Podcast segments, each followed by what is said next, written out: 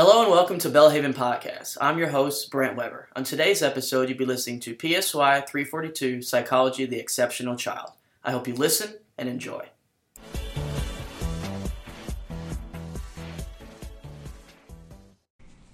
Hi guys, so we're now doing class four, session two. We just looked at some of the definition of um, what an emotional behavioral disorder is, and we were looking at those dimensions that kind of help us decide if something is disturbed. So we're now going to look at classification. All right, as we mentioned, when we diagnose an emotional behavioral disorder, we do have to observe um, the behavior. We're still running that functional behavior analysis or applied behavior analysis that we mentioned when we were looking at ADHD. And we're still going to look at those ABCs of behavior. We do want to do this over a long period of time. We don't want to do just a one time observation here.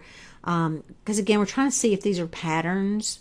We go into different settings, just like we do with ADHD. We want to make sure this is not just a you know that example I gave you last time a math class problem um, just because that material is difficult for us and kids who really are struggling with this um, they're going to have this characteristics of problems everywhere they go um, so you will see it in a lot of different settings when we break down our disordered behavior we're going to find that um, there's really two huge dimensions of disorders.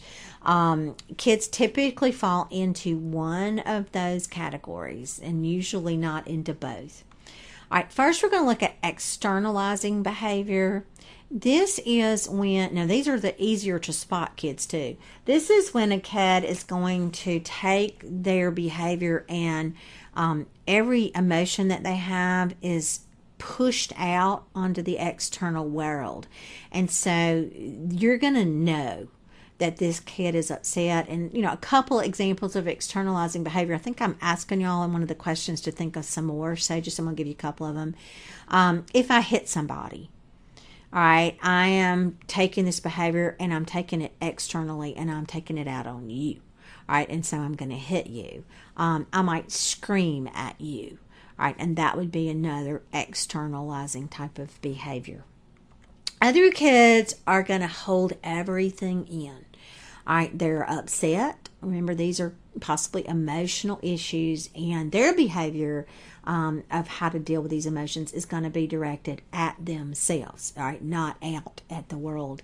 And so you're seeing things like depression, um, you may see eating disorders where we are starving ourselves as a way of coping with some of the emotions that we are dealing with, and crying might be another one. So you've got a lot of different types of um, behaviors um, that can go under externalizing and that can go under internalizing.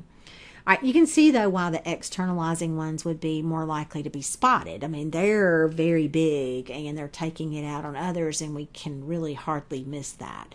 We many times miss some of these children who have internalizing type behavior because they're just quiet children a lot of times and you know in a classroom setting that's kind of what we want them to do um, so we really do need to keep an, an eye out anybody who's working with children needs to kind of keep a good watch um, for these children who are internalizing, because these are our potential suicide children later on, um, particularly if they, you know, are manifesting a lot of depression.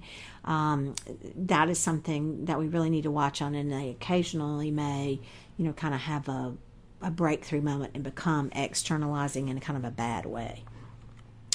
Um, if we have two or more conditions in the same individual, we call this comorbidity. Um, no, this could be that they would have the behavioral disorders and they might have some problems with some other disorder as well. All right, early intervention is really helpful when we're working with um, children who have these issues. So, obviously, we got to identify them um, when they are under a certain age, and we're looking for different kinds of things. Some of these kids are going to stand out fairly early on um, particularly a really sad child or one who's very aggressive. We're going to spot those hopefully fairly soon. Um, but it's really challenging because, I mean, all of these kids, remember, are, you know, going to be very active and um, they don't have good motor control um, or good impulse control. Temper tantrums are very common with our little bitty kids and they're likely to haul off and punch somebody and they just, you know, haven't learned to control their impulses yet. So it is kind of tough um, for us to be sure, especially if they're under three. We work a lot though with just trying to prevent problems with, you know, trying to teach all of these kids um, what we expect in terms of behavior. We try to teach them about inside voices and outside voices, and, you know, we don't uh, bite and we don't hit and you know we use words instead of our fist and those kinds of things are what we are typically doing with all of our younger kids just trying to teach them how to be socialized where they're acceptable in society um, we really need, uh, obviously, teachers to work with this age who understand behavior management, you know, appropriate ways um, to handle this kind of behavior. And obviously, it'd be great if the parents learn this too. A lot of our parents are just hanging in there. They really never had any training in um, consequences of behavior, and they don't understand that they're setting some of this stuff up. Um, they're reinforcing some behavior they didn't mean to reinforce. All right, so for an example of that, I watch this a lot when I go to some of the grocery stores and some of those mart stores, you know, and I'm out and I'll see these parents, you know, the kid asks for something that, you know, they, they've got all that junk that's just right at the checkout line, right at the kid's eye level if they're sitting in a cart. And they'll say, you know, can I have that candy? And the parent will say, no. And they go, but can I, can I, can I, can I, can I? And the parent says, no, no, no. I mean, it's just this constant, you know, can I have it? Can I? No. And we go through this for a while.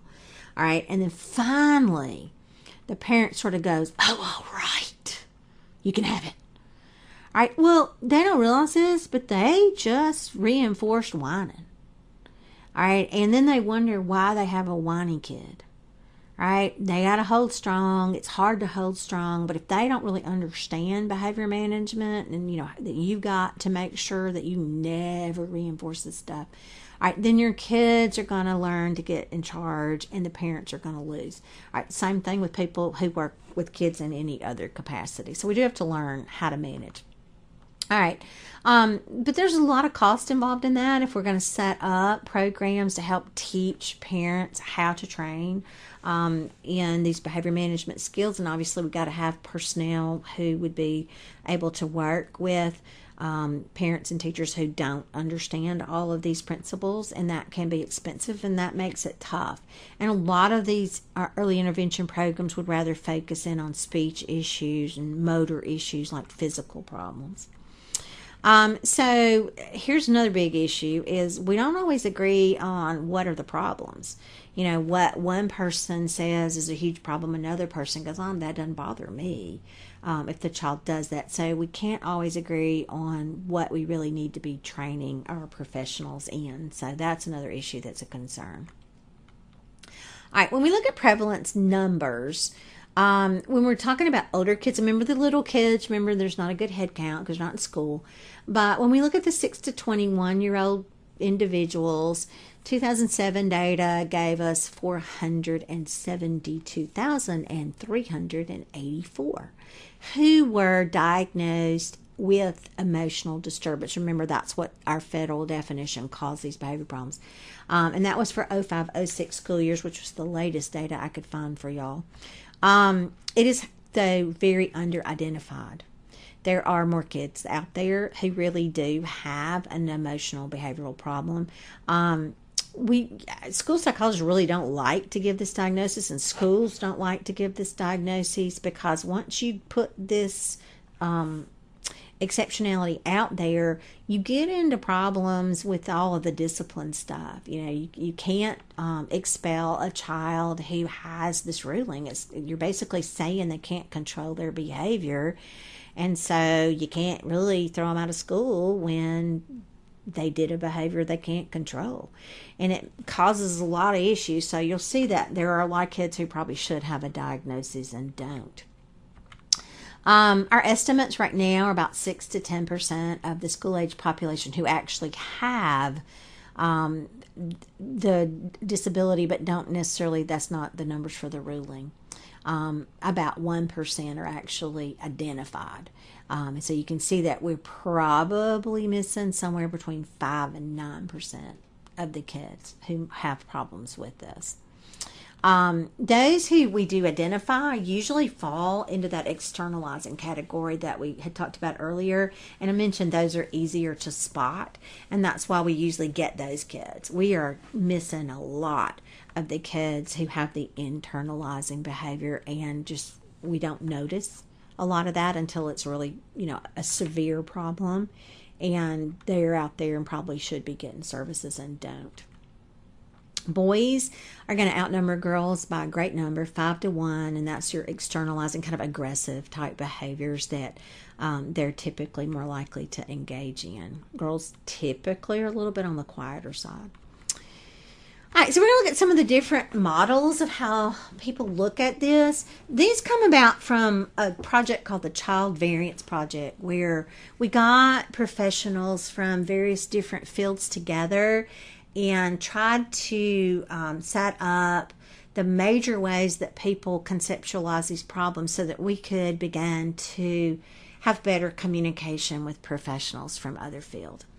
So, psychodynamic is kind of tying back to psychoanalytic stuff from from Sigmund Freud, and hopefully y'all touched on him in Gen Psych, and I know that in personality y'all will talk a little bit about um, Sigmund Freud. But remember, he had the um, a concept that you've got th- the the components of a um, conscious mind and then you've got an unconscious mind and you've got that id and ego and super ego that are um, you've got your war going on between your id which is that selfish part of your personality and then you've got the super ego which is your conscience um, kind of telling you how to behave and they're at war uh, sort of like your little angel on one shoulder and your little devil on the other one. And your ego is you, and it's making the decisions between the two.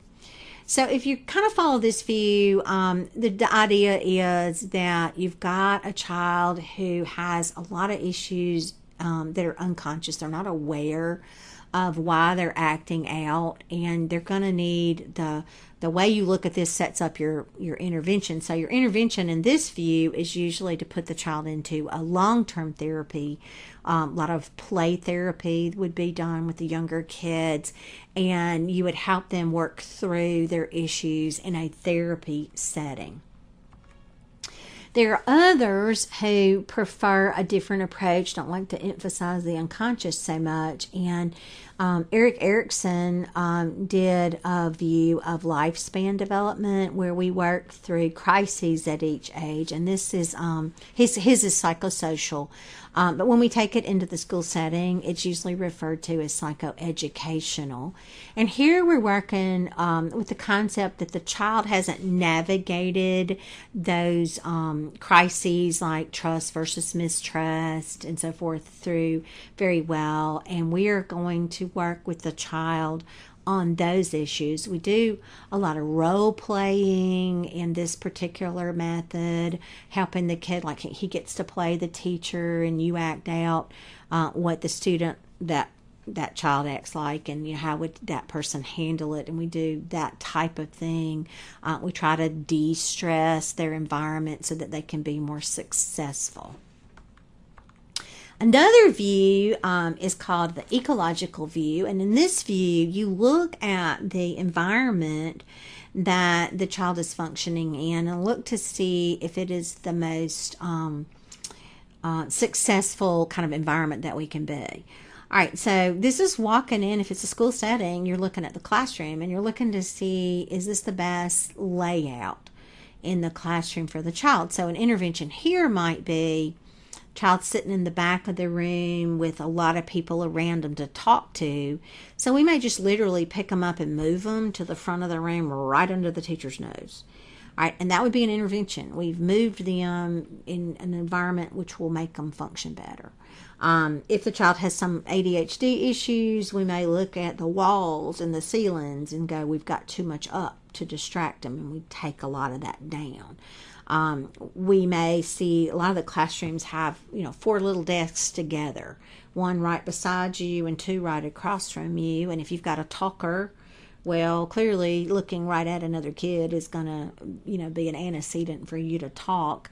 And so we may need to get you seated to where you're not looking at anybody else. And so you're not sitting next to anybody else either. And you may find that that child will actually you know have some behavior problems that go away uh, because you've set it up um, in such a way that they can be more successful the humanistic view has actually gotten really popular lately. Um, this one's a little tough uh, for me just because their worldview is so different from a, a standard Christian worldview. Um, you know, the Christian worldview says that um, man is created in sin. We are um, in Adam's um, descendants. We have, um, you know, come into the world sinful, and we're going to stay very sinful all right? Unless we are kind of trained how not to be sinful and obviously christ will um, help us overcome our sinful nature to at least a point, uh, and forgive us when we fail. This view the, the philosophy is man is created good. And so obviously that's completely opposite and the goal is here that you would because you're created good you strive to do good and you strive to be the best that you can possibly be and your goal is to reach that self actualization, that would be the peak um, of performance for you. All right, and this is actually beginning to permeate society a lot more, and we're seeing some problems because of it. Um, this view says you don't want to put too many restrictions on the kid because the reason they're not reaching their full potential is because we've put some checks on them and said you can't do that. And then obviously they want to do it and we want to let them do whatever they choose. So when it comes to an educational setting a lot this is a lot of um, open classroom kind of a if you want to go do math there's a center over there but if you don't like math you don't have to go over there. You can come over here and do something in science.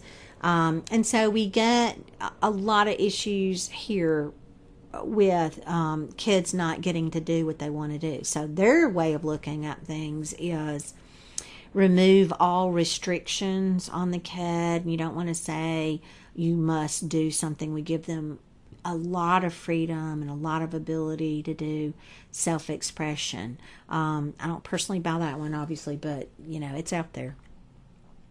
Um, some folks go more uh, with a biological, and I put a lot of names on here because you'll see them all. Uh, some call it biogenic, some call it biomedical, some call it biochemical.